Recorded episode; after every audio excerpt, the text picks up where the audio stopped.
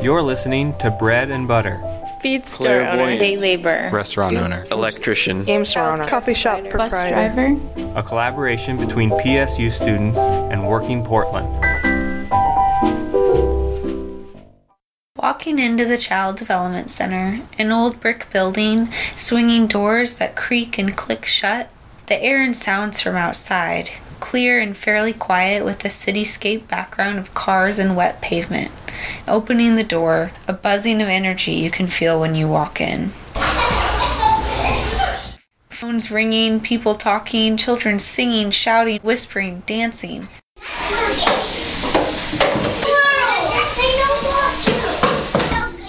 Bernadine sitting at her desk giving a friendly good morning or good afternoon and asking parents and employees if they remembered to bring the sunshine that day, having a bit of fun with them and keeping everyone in a lighthearted mood. I think she likes to do this as a reminder for all of us to slow down, to escape the rush of getting to work or dropping off kids. She reminds me to slow down and listen at work, to take the time to listen to someone slowly and carefully so I understand what they're saying, even if there's a swarm of things going on at once. I think that's why I wanted to interview her for this project, to continue and to listen to the stories that oftentimes at work are cut off, and to let her know that I am so grateful for her contagious laughter and her positive attitude.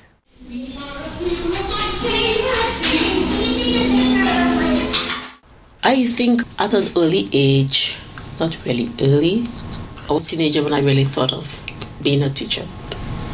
Because one of the things I I, I love people. So I think that is, love people, like to help people, patient. So I think some of the things that I saw in myself and I know that I have in me to draw me onto people and kids who've been in the classroom. So I think that's where, that's where my heart is. And I think it's a good thing that even though I'm not directly in the classroom, I will always be teaching. I applied at Hellington and I substituted for two years before I got hired.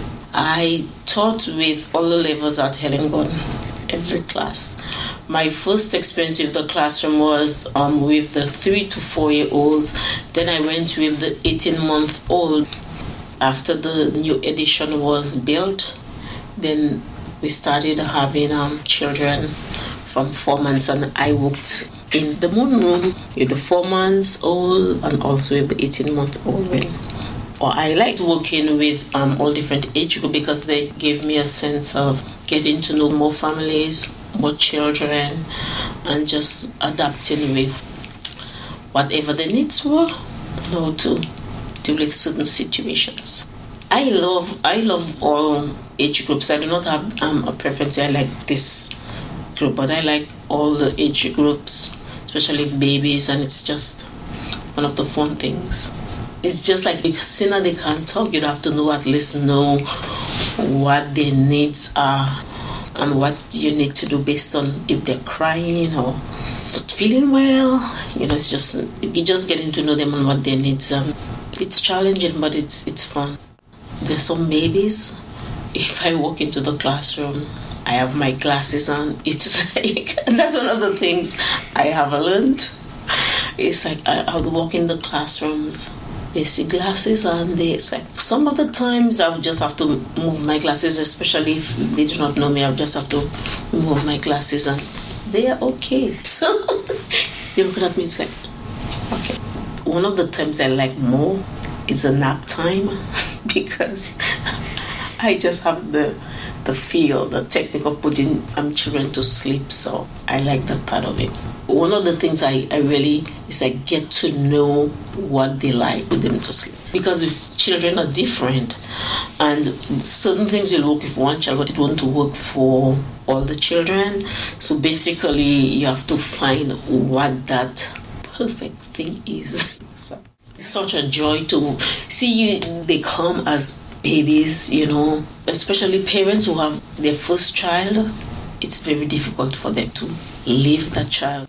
One of the reassuring things I tell parents, always tell your child, if they're crying and they're fussy, they don't want you to leave, just told him, I'll be back to get you. It is so much fun just to watch the children, babies, you know, parents come in and they have to carry the children. And you see them, some of them cannot even at least wave to say bye. Within a couple of months, they start saying, hi, bye. They talk. And a few months again, you see them, they're walking. Next time you see them, they are running.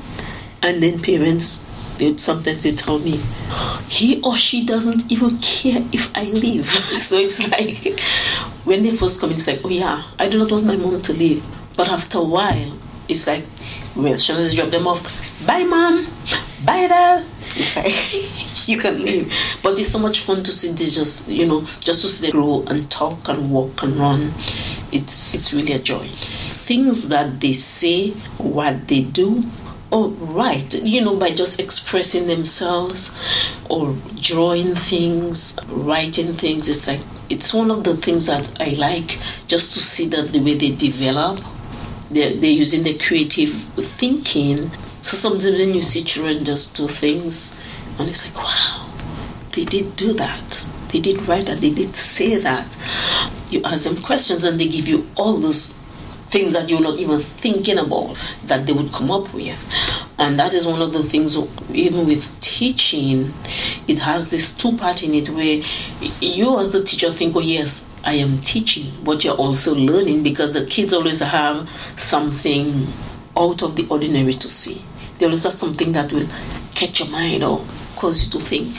So it's at this time you are teaching, but yet you're still learning. So those are the joys I get in teaching or dealing with children. I really, I really love doing that. I'm Kelsey Hoffman, and I interviewed Bernadine Royer at Portland State University Library in Portland, Oregon on February seventeenth, two thousand twelve.